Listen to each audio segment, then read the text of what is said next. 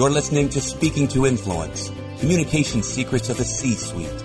Do you want to speak with confidence and authority, have more influence, and get bigger and better results? Whether you're a top executive, an entrepreneur, or climbing the career ladder, this is the show for you. A leader who wants to inspire others and leave a lasting legacy. Now here's your host, world-renowned TEDx speaker, author, and executive communication coach, Dr. Laura Sicola. Welcome to the podcast, Speaking to Influence Communication Secrets of the C Suite. I'm Dr. Laura Sicola, your host, founder of Vocal Impact Productions, and author of Speaking to Influence Mastering Your Leadership Voice. My guest today is Crystal Ashby, Executive Vice President and Chief People Officer at Independence Health Group, the parent company of Independence Blue Cross, where she helps to attract and develop talent while advancing the company's culture of engagement inclusion, and innovation. Crystal, thank you so much for joining me today. Well, thank you for having me, Dr. Laura. I am excited to be here and excited to have this conversation with you today. Now, I would imagine that just about everybody out there is familiar with independence. Healthcare is such a huge industry out there, and independence, of course, it has such a wide spread. But give me your version of the 30 second elevator pitch. What is it that you're doing? Well, since you and I are both sitting here in the Philadelphia area, what I would say is most people in Philadelphia with no Independence Blue Cross as Independence Blue Cross. But the reality is, we're actually a national healthcare company, Independence Health Group, which is headquartered in the great city of Philadelphia. We take care of people's health, their insurance needs. We're really about health equity these days.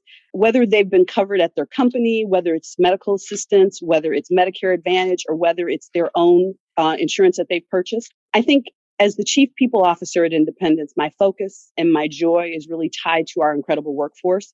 We have about 10,000 talented associates who are very creative, they're very kind, they're incredibly engaging and innovative, and they are the backbone of this organization. So for me, what I would say is they play the most critical role in helping us fulfill our mission of enhancing the health, the well being of the communities we serve, and being such a critical part of the communities where we do business. Yes. Now you're a new part of this community in the sense of you have only really been in this particular role with independence for uh, just a few months now. So what is it that made you decide it's this job and it's now? Why make such a big leap? You're right. I've only been in the role for a little bit, but there were two primary factors.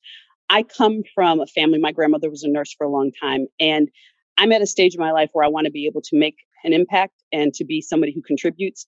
And healthcare just post COVID 19 is really such a critical one. And the other thing is, you want to work with people who are really aligned with how you live, your values. And I had the opportunity to work with the CEO, Greg Deavens, when we were at the Executive Leadership Council. And I found Greg to be someone who his leadership is critical at this time. He's very thoughtful, he's very deliberate. And I felt that I could come here, look at the things I really wanted to do, and I could actually make a difference and make an impact. And I wasn't going to go someplace and do a job where I didn't think that was going to happen. And the connectivity that this organization has to the city allowed me to believe that was possible here. So, what are you most excited about looking ahead with regard to the impact that you want to have in this role? I'm excited about learning about a new city. I'm excited about learning new people. I'm excited about looking at an organization that's doing some really great things as it relates to diversity and amplifying what we're doing in the diversity space. I'm excited about amplifying our talent pools as we do our recruiting. And I'm excited about increasing to engage our impact through our entire associate population so that we are as connected to the community as the community is connected to us. I can't think of any industry that's more connected to a community than healthcare in this particular area. So that's great. Now, what's something that's happening in the industry either right now or on the horizon? And how do you have to adjust your messaging? I mean, chief people officer is very different from chief financial officer or chief operating officer, something like that. So, how do you have to adjust your messaging to inform various differing stakeholder groups with regard to that particular change? Well, you asked a specific, what are we doing? I would say the road to reentry I probably is the biggest thing that I'm focusing on since I've been in. And it's something that goes through change every day. We can make a decision and we can think we're headed down one path. And I end up finding myself the next day having to make a new decision because there's been a change. If you take the implications of COVID 19 and all of the different variants, Delta, Omicron, how we actually engage and how I engage our associates and how I help engage our leadership on when is the best time from a safety standpoint to bring people back? And if we're not going to be able to bring them back as soon as possible, I feel responsible for how do we actually stay connected to them. In my prior role as an interim president and CEO, once you take an organization remote, you have to figure out how do we engage? How do we stay connected? How do we keep people creatively connected to each other in a remote space? I feel that as the chief people officer, that is one of the most critical things that this role helps to do, as well as continuing to keep the associates' safety first and foremost in our minds. But how do we reimagine what the workforce looks like now? So I look at it starting with HR. How do I help reimagine HR? And then how does that filter out into the other parts of the organization so that we create a place where I want to be and therefore other people want to be while still managing to accept the fact that we have learned how to work remotely, but it's better when we are together. Sure. And this is something that so many people that I speak to are trying to navigate the new big word, the hybrid workforce, workplace, etc. And I avoided that word. You did, so I just threw it right into the pot. And I wonder, people like now having the choice. They want to be able to have their voice heard and to be able to cast their vote and say, "I want to be home. I want to be in person." My sense is, and you can tell me if this is just my hallucination or if this is something where people are going to have to start to be a bit more creatively proactive. It strikes me that one of the pitfalls that we're going to have to avoid in some ways, especially when we're looking at equity among all employees, is that for those who prefer to stay home more often for whatever reason, whether it's just personality or being conservative with regard to safety, et cetera, that you lose the connection with people. And it's not just about, well, we Zoom, so we're talking to each other, so it's enough. But those who do choose to come in, again, for whatever reason, are going to have something or are likely to have an advantage with regard to getting known and just developing the stronger relationships and things so that down the line, when there are opportunities for promotions or for teams or for opportunities or for whatever, that those people may have a bit more of a leg up or an advantage just because they're better known and understood. They've been out there more. Is this something that people who are staying home more are going to need to not just expect to have a policy compensate for that, but are there things that people who are staying home should keep in mind to make sure that they are top of mind and that they are maintaining their own relationships? I think that it's not just the people that are at home that have to do that. I think the leadership in each component of the organization has to do that. If we as leaders, and I include myself in that, have a say it's a policy or say it's an interim situation while we manage through the impact of the different variants. If we make the decision that remote working, work from home, I would say, as opposed to remote working, because we are a Philadelphia based company for the most part. If I'm talking about that is something that we accept as a tenant in our organization that is possible. It's incumbent upon me to make sure that the people in my portion of the organization have the same opportunities. And it's incumbent upon me to make sure that no one's being left out, fear of being left out. No one has that feeling that because I'm not there, I'm not being seen or because I'm not there. And it means being very diligent and judicious about how you create opportunities for people that aren't present to shine, to actually show what they're capable of, to actually be the lead on teams. So it is reimagining how you work and thinking about, because I agree with you. There was a period of my career where if you weren't in the office or if you weren't seen by the senior leadership, it was unlikely that you were going to move up. In the current environment, we have to actually model it differently. And that means creating the opportunities for people that are not really definitely sitting right in front of you. And you may go through a phase where no one is sitting in front of you. We've had to do that already. So it's a little bit of a pivot, but it is something that I think has to become a part of our DNA that you can't rely upon just the people that you can see. You have to include your full workforce. Sure. And I'll be interested to see how it balances out because, on the one hand, leadership, of course, needs to be mindful of this and create those opportunities to allow everybody to get the visibility. But each individual is, of course, to some extent responsible for taking advantage of those opportunities and putting themselves out there and making themselves visible, understanding that if we're choosing to stay home for whatever reason, there's going to be to need to be some extra effort to make sure that your voice is heard, that your face is seen, that you have those relationships. Well, you know, one of the things I learned at a particular stage in my career was my career was as much my responsibility as it was the responsibility of the people that I reported to. And I think this is one of those moments. Your career is as much and where you want to go and the things you want to do. So one of the things I often say to people is keeping your head down and working hard isn't going to get you to where you want to be. You have to talk about what you want, but you also have to talk about what you're capable of and what you do. I think this feeds into where we are now. You actually have to advocate for yourself more than you may have ever had to advocate in the past. And you do have to do things to keep yourself front and foremost on people's thought processes. But I do think that leaders, and I will say as a leader, I think it's incumbent upon me to also have that aha moment. It's easy to go to the people that I always know are going to deliver or perform.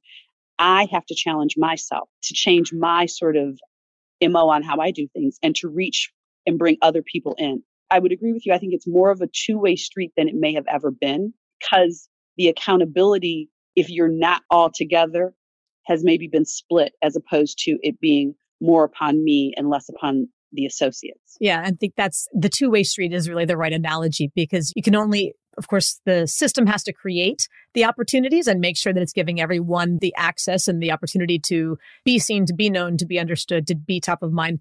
But then people also, you can lead a horse to water, but eventually the horse has to choose to drink it one way or another. So I'll be really curious to see how this starts to play out and what patterns we're noticing because it's just a topic that I'm hearing more and more. And it was already a challenge that I was hearing from a lot of clients who were much like you described, either for whatever reason of the mindset of, well, if I just keep my head down and I just do my work and I'm just really good at whatever my job responsibilities are, shouldn't my boss just notice me and choose to give me promotion opportunities, et cetera. And it's like, well, no, you, you do have to do some self advocacy and some stepping out for yourself. It can't just be you're under the wing. So I'll, I'll be really interested to see how this starts to play out down the line with regard to that great road to reentry that you mentioned. I love that expression. And I think the hybrid model will continue to evolve. And I don't think it's going to be the same for any one organization. And I think within the organization, you will have to have different types of hybrid models based upon the work that you do.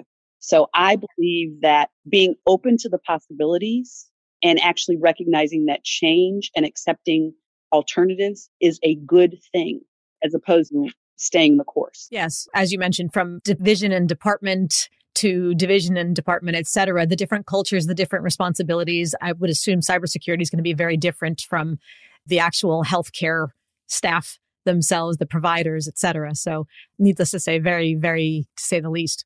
So let's talk about you and your personal skill set and your communication. So what's something that you're really good at and what's something you wish you were better at? I am really good at listening. And by that, I mean, I'm really good at listening to understand what's not being said. It's very hard for me because I'm trained as a lawyer. And most lawyers are used, as I start to listen, I'm preparing my argument before you even get your first five words out. There's a lot that people, when they're talking, don't say, but if you're paying attention to what is being said, you hear what's not being said. And I have really become really good at that.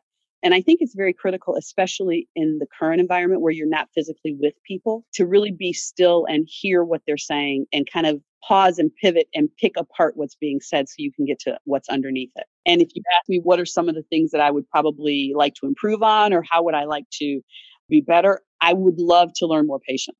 That's something that I've ever mastered. I remember you're having a conversation with someone and you're about to react. And I find myself, especially in my leadership role, saying, you need to be quiet and hear, let them tell the whole story. Don't jump into solution. Don't try to solve every problem. Don't decide that that doesn't work because it doesn't help the process. So I have to learn to be patient and sort of sit back. There was a phase in my life where I always reacted on the 80 20. If we're 80% of the time there, there was also a time in my life where I needed 100%. And so something about walking the fine line of being patient because the end result is often better if you pause for a minute and think about what's going on. And I'm always about the best end result. So I think that's the thing I'd like to have more of. And that's actually as much in my work life as it is in my personal life. Where are we going for dinner? What movie are we going to go see? The answer should be right there as opposed to, let me think about it and I'll come back to you. Yes, patience is a good thing. You know, it's funny. I think I love the way you described always sort of formulating the answer as we're listening rather than waiting until the end to make the decision. And I always feel like most people listen as if they're playing a game of conversational double dutch jump rope, where they're watching the other person's lips like it's the two spinning ropes. And they're just sitting there bouncing back and forth, rocking on their feet, waiting for the right moment when they can jump in, find that entrance. Jump in. Yes, exactly. They're waiting for the rhythm of the lips to stop slapping and flapping as they're going. It's like, there's my opening jump. So just to take a step back, sit down, let the ropes continue to turn until they're ready to stop. So that's fun. My visual when you said that though was that they were watching the lips, which meant they weren't hearing a thing that was being said because they were really just waiting for the opportunity to jump in. Yes. Exactly the point. I think that's how most people tend to listen, and I'm just as guilty myself. Now, who is somebody who's a role model for you as far as a communicator? So I will share two things. Foundationally, my great grandmother, my grandmother, and my mother. I had my great grandmother till I was 26. I had my grandmother until last year, and my mom is still with me. And they always were very clear. They were always very encouraging. And even when you did something wrong, they always tried to find the good side of it as they were talking through why this wasn't what you were supposed to do or how you were supposed to do something. And foundationally, having all three of them sort of set me on the right path in terms of how I deal with and communication often is how you're dealing with people, especially in this virtual age. I find myself having to be thinking about what I'm saying because that's the only thing that people are receiving from me it relates to the role that I'm in right now, one of the people that I would really owe a huge shout out to is the person that hired me at Amoco, Steve Winters. And the reason I think about Steve is he was very clear with me about what he saw in me, how he knew I could do almost anything. Like people would say to him, Did you tell her her new assignment? And he would say, yeah, she laughed. His position with me was, I believe you can do whatever I ask you to do. I believe you can do whatever you want to do. And he constantly communicated that to me. And I learned the value of that. But he's also someone who taught me the value of the conversation you have with someone during a performance review. So I'm thinking about these things as I think about the role that I'm in right now.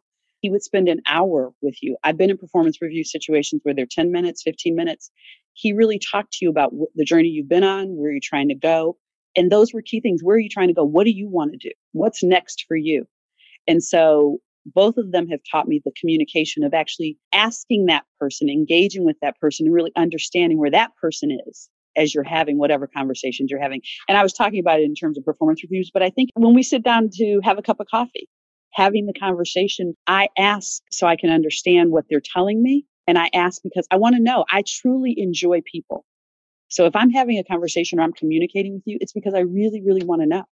I'm not just doing it to check a box or to say, yeah, I met with so and so. I'm hoping that by the end of that meeting, we've taken our relationship from where it was when we walked in to someplace else. And so any station for me is like that. Yes, which is great listening. Eh, now, how have you learned to shift your speech style or your communication style to be able to connect with different groups effectively? Because everybody starts in their career in, in one place, but then by the time you get all the way up to chief people officer, you're dealing with a whole lot of different stakeholder groups.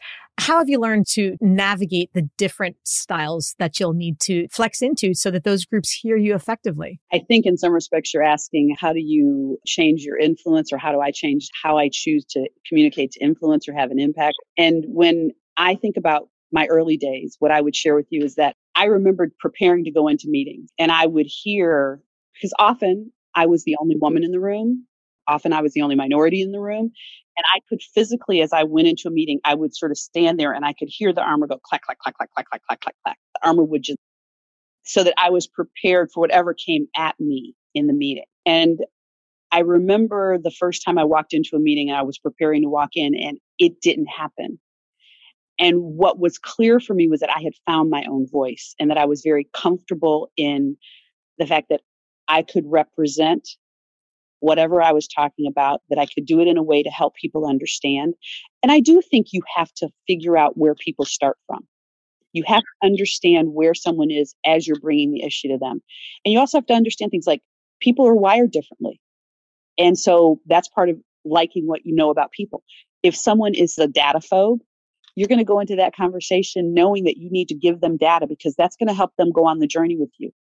If someone is really more interested in, and I, I tend to look for the data points, but I also look for the anecdotes because I find telling people stories that they connect to actually helps them on the journey to understand and the journey to solution.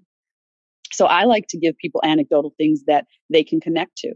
Sometimes I use sports analogies. I went to the University of Michigan. I'm a huge football person. You'd have to be. They don't let you in otherwise. That's very true. Or at least they don't let you out. It is a question on the application process. Yes. But I played basketball in high school, so I have a thing for sports, but finding a way to connect to people. And so that's having some conversation to understand where people sit, how they respond to things.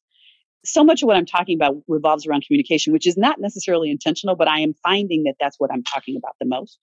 But I do think, and being prepared to be able to answer the questions that someone asks you, being confident that you know the facts that, so I walk into a room and I know what I know. I'm sure and I'm confident about it. And I'm prepared to have a conversation about it. And I'm also prepared to hear somebody else's side of something. Yeah. And I really appreciate the phrase that so much is about communication. You're not necessarily intending to talk about communication, but somehow that's what it focuses around. And that's exactly, frankly, why I've got the show, because most people don't realize that that's what it all comes down to. And a great study came out a few years ago from the Center of Talent Innovation about executive presence. And they were measuring it, trying to identify what the factors were. And they came up with everything boiled down to kind of three big buckets. And there was appearance as the smallest one, and then gravitas is the largest bucket and communication skills is the mid bucket. And I thought, I'm not surprised that communication came out as one of the top three overarching categories, but it struck me as odd that it could be separated from appearance because how do you demonstrate your gravitas whether it's about your industry expertise or your ability to make decisions and stick to your guns even when it's unpopular, et cetera, that doesn't somehow boil down to the way that you communicate with those in those experiences. So I understood what the sort of sub classifications, the variables that they were using to operationalize it, but it still struck me as strange that the concept that you could have good gravitas and not good communication skills, like that they were somehow nice to have both, but not necessary. It, it does all come down to communication. That's exactly my feeling. I would agree with you, which is to your point, why you're doing what you do. Exactly. All the genius we have in our heads is terrific, but I like to say the biggest gap in the world is the three inches between our brains and our mouths. well, my favorite saying is words matter. Yes. Because words are powerful. Yes. I mean, the reality is what we say, you can never take it back. Correct. And how it impacts someone in that moment you cannot change. You can fix it on the back end, but you cannot change the moment that it happens. So words are a tool, words are a weapon, and words can be some of the most amazing things that could possibly happen. I've done a number of trainings for faith based organizations of different sorts in healthcare and elsewhere. And often in those contexts, I'll start with an intro slide from the book of Proverbs, Proverbs 1821, for anybody out there who appreciates those kinds of references, which is that life and death are in the power of the tongue. And I agree. And it all starts from there. I agree. So any tool can be used for good or for evil. My goal is to give you the tools to use them for good. Hopefully. We hope that everybody goes in that direction. All right. Now, Crystal, this brings us to the listener 24 hour influence challenge. We have talked about a whole bunch of different ways that we want to influence others. How do you want to help others to influence somebody else? What's your challenge for my listeners today? So I just did this recently, so I'm excited to share. I want people to share what they're grateful about. What's your grateful? We have an I Way story here, and I did a right before Thanksgiving. I sent out a note to the entire organization and I shared and I said, What's your favorite meal and what are you grateful for? What's your favorite dish at Thanksgiving and what are you grateful for? I had zero idea that anybody would respond the number of people that responded about what they were grateful for. And I think at this particular time, as we're dealing with so much change, so much uncertainty, we have to be reminded that we have a lot to be grateful for. We have a lot to be thankful for. And as we go into this holiday season, it should be at top of mind for everybody. Yes. And so that's my challenge. Share what you're grateful for. And we will absolutely put that out there. All right, everybody, you know what to do. Make sure that you share. And with whom should you share it? I think you should share it with your family, your friends, but I think you should share it with people that cross your path casually because what is most interesting to me is that one thing when you say to someone, I love your hat, or that's a fabulous scarf. The smile and the joy that you see when somebody reacts to that because they got dressed in a hurry and they ran out, and all of a sudden they're like, Oh, thank you. That genuine smile that comes back. I'm grateful for the fact that that smile comes back because it means I connected with that person. I may never see them again. Yes. I've always said that in the days when we did actually have in person networking, a lot of people are always like, well, I, am not comfortable in networking events. I don't know how to strike up a conversation with someone I don't know. How do I, what's the first move? And I've always said one of the easiest things to do is compliment somebody on their shoes. When in doubt, because you know, especially if it's a woman, the shoes or the earrings, whatever the accessories are, she picked those out. And a lot of guys too, you can tell, right? There was a process. Guys with shoes is a big deal, but there is a process to how you add things on. So I agree with you if you comment on that because it's again choice. They had to make a choice. Exactly. And it's something that everybody's comfortable with. And just they could be talking to somebody else, just little light tap on the elbow or something as you're walking by just to get their attention and go, by the way, fabulous shoes. Love your shoes you are their best friend. They cannot wait to talk more to you because you know that they pick those out deliberately and you already have that connection. They know that you get them. It's such an easy and fun way to connect and a great way to make them thankful for something. Now, let's shift gears to some of the lessons learned along the way. What's a communications related mistake that you've made? And if you could have a do over, what would it look like? So, for me, the communications mistake I made was not asking enough questions. If you can imagine, I was in a situation earlier in my legal career and, you know, I worked with a team and we were selling a piece of property and I didn't ask enough questions to understand who owned it, et cetera. And so when I sold it, I realized I sold the wrong piece of land and we didn't own it. Oops. Yes. And that's a really big oops. Yeah, okay. I mean, you asked me for an oops. I'm going to give you an oops. you got it, man. You over deliver. I appreciate it. So we had ended up selling the wrong, and land is not an easy thing to do because all property is individual. I then had to explain to the business and then I had to figure out how to get us out of it.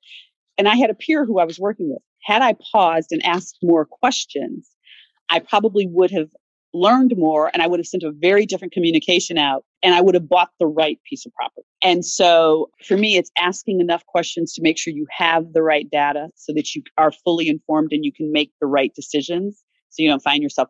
And my boss was very gracious and we fixed it and it was fixable, but there was about 48 hours where people weren't breathing and no one was talking to me. I'm impressed it was only 48 hours. That's great that you worked through it that quickly. It probably felt like the longest 48 hours of your life. I went home the first five and crawled into bed and pulled the covers over my head and swore I wasn't coming out. And then the other side of me got my act together and I got up and I got to it. But yeah, no, it's asking enough questions to make sure you're where you need to be so you don't have a situation like the one I just shared happen to you. And it's good to make those mistakes early on in the career, get them out of the way, learn the lessons, lick the wounds. Well, to your point though, I think that's the most critical thing. Mistakes are not a bad thing as long as you learn what you're supposed to learn from them. Yes. And I learned my lesson in that one very, very well. I'm glad that there's, I forget who it was that said there's no point in making the same mistake twice when there are so many new ones to experiment with. And I think to that issue, we shouldn't be afraid of it. It's not always going to work. And I, that, that's how we learn. I mean, you don't want to make catastrophic mistakes. I wouldn't suggest selling the wrong piece of property to anyone. you no, it's not worth. Okay, learn lesson from you. Learn it vicariously. Go make your own new mistakes out there. Exactly. All right, everybody, you heard that one. You don't need to take that path. Don't follow in those footsteps. Sidestep that nice little pitfall there. Don't sell the wrong property. Good, or buy the wrong property for that matter. Either either side. Now, Tell me about a time when you had to share some bad news or initiate a difficult conversation. How'd you handle it? It's interesting. And I think what comes to mind for me are things that I've done that would have been aligned with the space that I'm in right now. And there was a time when I had the opportunity to help people transition from roles that they were in in our organization out of the organization. We made the decision to move our corporate headquarters from Chicago to Houston and different levels of talent you acquire locally versus acquiring them and take and moving them. And I had the privilege of being the person who had to let some 53 people know that they weren't going to have a role because a huge component of the organization was moving to Houston and they would not be able to support the people they'd been supporting. It was our paralegals and our administrative assistants. And I had to have individual conversations with each one of them. And if you can imagine, that's a conversation that's hard when you only have to talk to one person. But I had to kind of gird myself every day because I had to talk. And these are people that I knew, people that I engaged with every day in the office. I knew their families. I had to constantly remind myself that there was a reason it was being done, but it had to be done in a respectful way and it had to be done taking them into consideration. And the other thing I learned in the process is if you ever get too comfortable having that conversation, and I say this from the bottom of my heart, then you need to quit your job right then because you should not be doing that. Yeah, you've lost the heart. Yeah, you have to do it. There are times when it has to be done, but you should never feel like this is a non event because you are impacting someone else's life. I was impacting every person who sat across from me. I was having an impact on their life. Some cases it was good. They were like happy they were going to go do something else. Other cases it was devastating because that was how they took care of their families, their immediate families, their extended families. And so that was probably the situation. Yeah, I would imagine that would have, I, can't even imagine having to do that for that many people. There was a movie that came out, gosh, what was it, 10 years ago, maybe? I think it was Up in the Air. Is that the right one with George Clooney and Anna Kendrick? Yes. Yes, yes. That was his job. He was the the hired axe or whatever. I can't even imagine, but and that was the challenge, right? He just he was able to disassociate from it emotionally, and that's why people were so upset with him. I'm a to everybody out there, note her advice there. The day that you're that comfortable with it, that you can start a movie with George Clooney, which would not by itself be a bad thing. That's when you need to maybe stay in the movies, but not stay in HR. Bad place. I would do a movie with George Clooney anytime, but I would not do it on this subject. yes. Yes. Fortunately, I think that's been done. Check. Time to move on. Now, Speaking of the virtual world and the screens, perhaps not a silver screen, but the home based screen that we're all on nowadays, for you and personally and for your wider team overall, how has your virtual presence improved over the last year or so? And what would help everyone to be even more effective here in the virtual world? You know, Laura, that's a really interesting question. I would take a step back to when I was the interim president and CEO of the Executive Leadership Council because my virtual presence had to grow very, very quickly. And I was a Black CEO of a Black organization during, I think, what will historically be in Black America between the adverse impacts of COVID 19 on that community, the murder of George Floyd, and then what I call the third pandemic, which was the pandemic of democracy that we dealt with here. I had to get really comfortable really fast being able to speak. So I spent time getting prepared, but talking on CNBC, talking to the conference board, talking on the Fortune Women's 100 stage. And it was a gradual, fast thing. What I would say is it's getting comfortable, really comfortable quickly with your own voice. And the fact that you actually do know what you're talking about and you have the ability and you have opinions that matter and opinions that are relevant and being comfortable with learning what you need to learn before you step into that space. And that's really sort of the external piece. The internal piece is about you and I are having a conversation on the screen right now. You and I have never met, but our engagement early on allows us to be comfortable with each other so that I can show up on this screen as my real self. And so part of the virtual world is me saying, okay, I actually do really want to get to know that person, even if I'm only on a screen with them for an hour. I don't care that they're just in a box. It's one of the reasons why having me being not my initials, but my physical face and myself showing up as opposed to the box, how you can talk to each other. So it's relational, but it's relational in a virtual environment. How do you find that connectivity? And so you have to come a little bit more outside of yourself and you have to ask more questions to understand who people are because you don't have the things you learn when you're just physically in each other's space. And then I think there's also creating ways to be more connected. And some of them are artificial. I used to do hump day Wednesdays. So 30 minutes, everybody shows up, everybody comes. It's not required. This was with my prior team. It's not required, but you, everybody gets on the call and there's a throw out a question for the day. Everybody has to answer it. It might be what's your favorite color? What's your word for the day? Right before Memorial and Labor Day was like, what's the one thing that has to be at the barbecue? But one time we pivoted into this whole conversation about grandparents, and people were talking about their grandparents who lived in other countries and how they hadn't seen them. It was an opportunity to learn about each other, find the connectivity, what makes you and I connected to each other, which enhances how our future conversations will be because I found something out about you that makes me a lot more like you than a lot less like you. And you did it in a way where I would say it was innocuous. I mean, what's your favorite color? Unless I said I hate green and you love green, okay, maybe we have a little bit of conflict, but not a question that's going to cause anybody to have an issue, really. I'm just sharing something about myself and hopefully it's something you want to share too.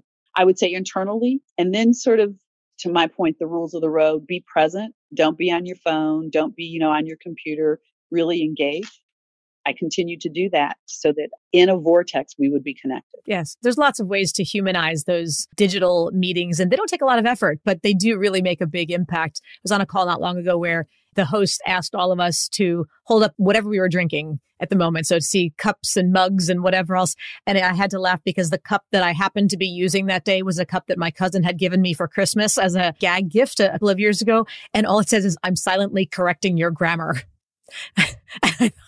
I'm like, you asked. I'm sorry. That's the cup I'm using. There it is. And I cannot run to the kitchen and get a new one right now. Nope nope. So there it was. I got outed by my coffee mug.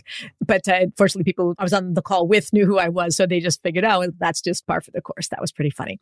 Now, let me ask you about succession planning, because this is something that, especially when we're up at the top, we really have to think about on a, a very strategic, long term, long vision angle. So, what's something that could keep an otherwise technically qualified candidate from being promoted into a leadership role? And what would they have to do to fix that problem?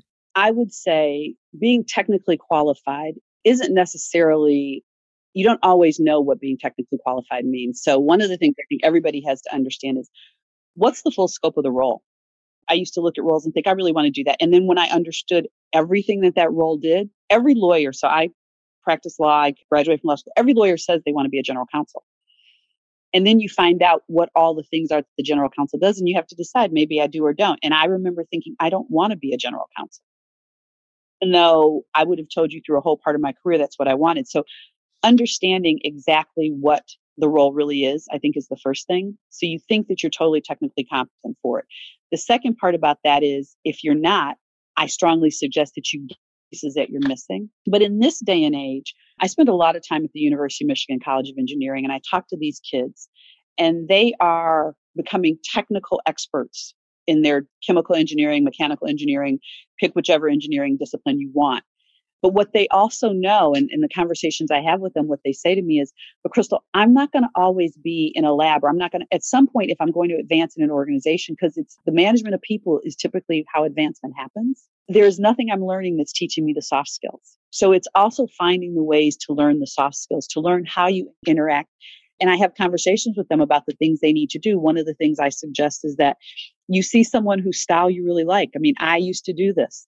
I would see someone and I would think, they are really good at when they would do their meetings or when they would talk to their people. And I would actually approach them and say, you know, I really like your style. I would love to get to know you better and understand your journey. Would you mind spending time with me? I used to call them get to know yous. And I would get to know people. So it's finding people who are doing what you want to do, having conversations with them about what are the things that you did to allow you, what are the missteps you took so really having conversations to understand what that journey really looks like to go from where you are to where you want to be. I did that and I learned some interesting lessons about myself, about the things I always thought I would do that I didn't end up doing. Yes. I think we all have those examples of we're so sure we want X until we find out what it really is. And then we go, oh, that's, yeah. I thought I was eh, in high school, I was absolutely convinced I was going to be a lawyer because I loved the drama of the courtroom and the argument and all that kind of stuff. And then I found out that law school meant three years of living in a library. And I thought that sounded like hell on earth. And that's when I learned that God has a semi sadistic sense of humor and said, Oh, lazy are you? Okay, fine. Don't go to law school. Do a PhD instead. That's seven years. Enjoy the library. Have a nice day. And then you have to write, and then you have to get it approved, and then you have to present it. And oh, so you, I'm going to start twitching. Well to law school. You might as well. twice. I could have done it twice in the amount of time it took me. Oh, yes, do not test God and do not be lazy. It just does not ever work out in your favor. So, all right, Crystal, tell me finally some advice to the future generations. If you were asked to give the commencement address at a high school graduation ceremony, what advice would you give the graduates about the one thing they have to do to be successful? I can say this because I've had the honor of doing two commencement addresses. I did did the University of Michigan College of Engineering commencement in 2014, but I went home last year to my high school I went to an all girls private Catholic institution and I got to speak to this group of young women. I would tell them to believe in themselves and to know that they will do great things and that the only competition that they have is themselves. Everybody's journey is different. And what you are meant to do is what you will find as long as you listen to yourself. We spend a lot of time listening to everybody else. Listen to yourself, learn to hear your own voice, and act on what you tell yourself. I would also tell them keep the friends you made right now. Because my best friend from high school is someone I can call. She knows where I came from, knows who I am. So she can say to me, Yeah, that's not about you. Let it go. Or you're right. That's a problem. We need to fix it. Because she knows and understands me. And people who have met me later in my life know a component of me, but she's been on the journey with me the whole time. So she really knows me. I would tell them to live big and be bold and have courage and don't let anything limit them. And the something does, walk away from that and go to something else. Because what's in front of them is undescribably amazing. Yes, we are our own worst enemy, and it's really important to not pick that battle. And there's a whole lot of other stuff underneath it that we could talk about. Those are the big rocks in the glass. Yes, let's get those rocks out of the way, make the road straight and smooth. So, Crystal, thank you so much for joining us today. I hope you had as much fun with this as I did, and I know our listeners did. Well, I had a great time. I appreciate you including me. And again, to your point, this is all about communication. So I hope it was a great conversation for you too. Absolutely. Tell everybody out there how they can learn more about you and independence. Well, if you're looking for a new place to land, ibx.com backslash careers. We're also on social media. You can find me on LinkedIn. And you know, what I would say is we're looking for passionate people ready to collaborate and help us to solve healthcare's biggest challenges. You heard me talk about some of those at the beginning. Let us know if you're interested, but more importantly, check us out and follow us because we actually share some really great things that you might find helpful for your personal lives as well. Fabulous. Thank you so much for joining us today. And everybody else, thank you for tuning in. As always, be sure to subscribe so you never miss an episode. And don't forget to give us a five star rating on iTunes or Apple Podcasts so we can help even more people increase their confidence, presence, and influence. And finally, if you want to download my free guide to equipment recommendations for virtual influence, including my picks for microphones, lights, and more, go to speakingtoinfluence.com. I'm Dr. Laura Sicola, and you're listening to Speaking to Influence Communication Secrets of the C Suite. Hi, everyone. This is Dr. Laura Sicola, and I want to sincerely thank you for listening to the Speaking to Influence podcast. If you love listening to these episodes as much as I love bringing them to you, be sure to subscribe so you never miss an episode. And please go to iTunes right now to rate and review our podcast in order to help us expand our reach so even more people can master the three C's to command the room, connect with the audience, and close the deal. Thanks for listening to Speaking to Influence Communication Secrets of the C Suite, the show for leaders who want to speak with impact. The hosts, producers, owners, and media distributors of the show make no guarantees that the strategies and information discussed will result in profit or other success and may result in losses. The opinions and statements of the hosts and guests do not necessarily reflect the opinions of the owners, staff, managers, broadcasters, or sponsors of the show. No medical or psychological therapy or personal or professional wellness or relationship advice is offered in the show. You are advised to seek counsel on matters related to your health, family, relationships, job, or other business and legal matters from licensed advisors in those areas prior to making any changes in business or lifestyle. No information provided may be suitable in your situation. As always, take responsibility for the decisions and actions you take, including the reactions they may make in your work, family, health, and life.